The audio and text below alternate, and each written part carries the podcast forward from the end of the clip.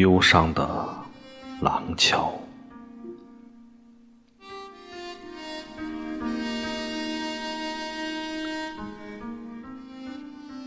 我不知道是否每一个人都有这样的幸运，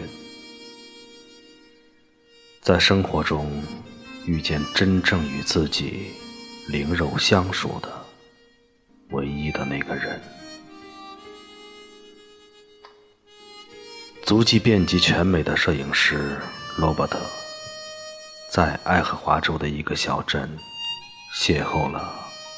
弗朗西斯卡，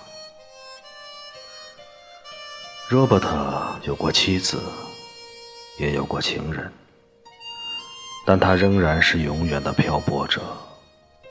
当他在无数个夜晚与白昼漫游在山川和草原，他只是不停地走向弗朗西斯卡，而弗朗西斯卡。是永远的守望者。尽管她有温和的丈夫、可爱的儿女，但她仍然等待梦中的人骤然降临，充实她空旷的、近乎荒漠的精神世界。或许彼此期待了半生的光阴。生命中，才有了量力而为的图画和颤动的旋律。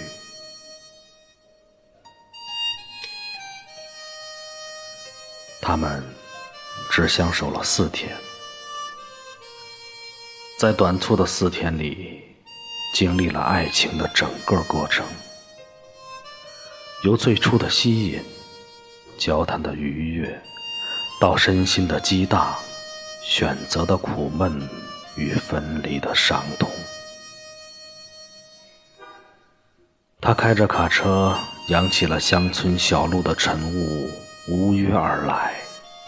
四天后，他又在晨雾中碎心离去。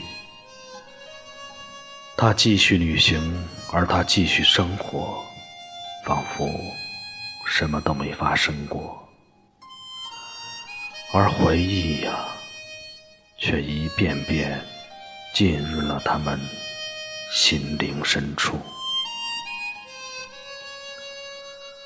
他们的整个生命似乎可以归结为等待、相遇和回味。四天就决定了一生的眷恋，让人惆怅。可我依然认为，他的决定。是对的。平凡的夫妻取代不了平凡的恋人，这是人性的弱点。终成眷属，也许因终日相守而耗尽了爱情；而相望分离，却以绵长的回忆留住了爱情。这完美的缺憾。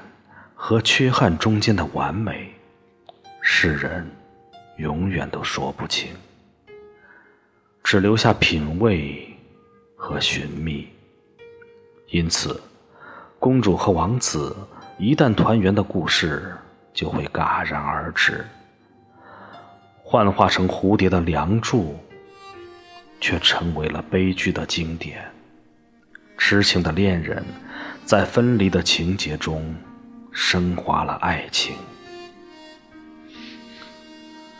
廊桥成为了镌刻在心中无法磨灭的一道风景。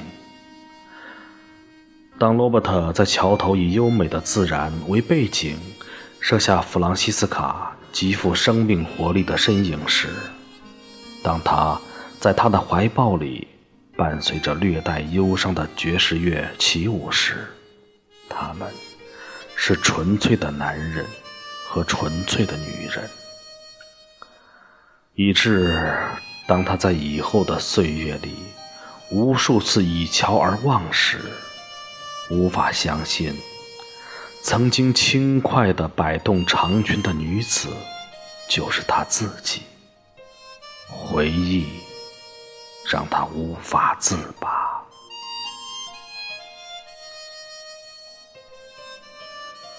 这部电影所展现的，也许不是好婚姻的典范，甚至有些背离舆论的观点。